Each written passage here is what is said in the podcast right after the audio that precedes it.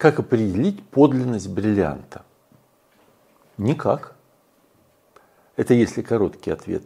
А если более развернуто, то я, Максим Шатилов, профессиональный гемолог, оценщик бриллиантов Высшего совета по бриллиантам Антверпена, не могу определить, это синтетический или натуральный бриллиант. А это разница в цене в несколько раз. С помощью лупы, с помощью тестера, с помощью профессиональных знаний гемолог может сказать, во-первых, это бриллиант или какой-то другой э, минерал или подделка. Мы можем определить цвет камня, включение с большой долей вероятности можем сказать качество огранки. Но синтетический или натуральный сейчас не может с помощью подручных средств определить никто. Для этого нужно обращаться в лабораторию. Хорошую, дорогую лабораторию, у которых есть постоянно обновляемые приборы.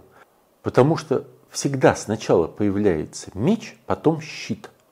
Сначала создают новый синтетический бриллиант, потом через несколько месяцев или недель, не принципиально, появляется способ его определять. И только богатые независимые лаборатории такие как HRD, ЖИА и ЖИ, имеют эти самые современные приборы. Все остальные просто не могут определить самые новые синтетические варианты. Поэтому, если вы покупаете бриллиант, который стоит э, тысячи или даже десятки тысяч долларов или евро, не надо ориентироваться на какие-то лайфхаки – которые вы увидели в Ютубе. Нужно покупать бриллиант с сертификатом надежной лаборатории.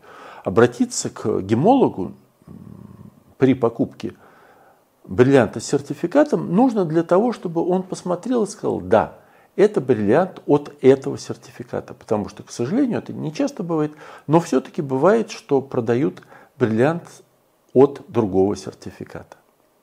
Но не пытайтесь сделать это сами. Вы не сможете.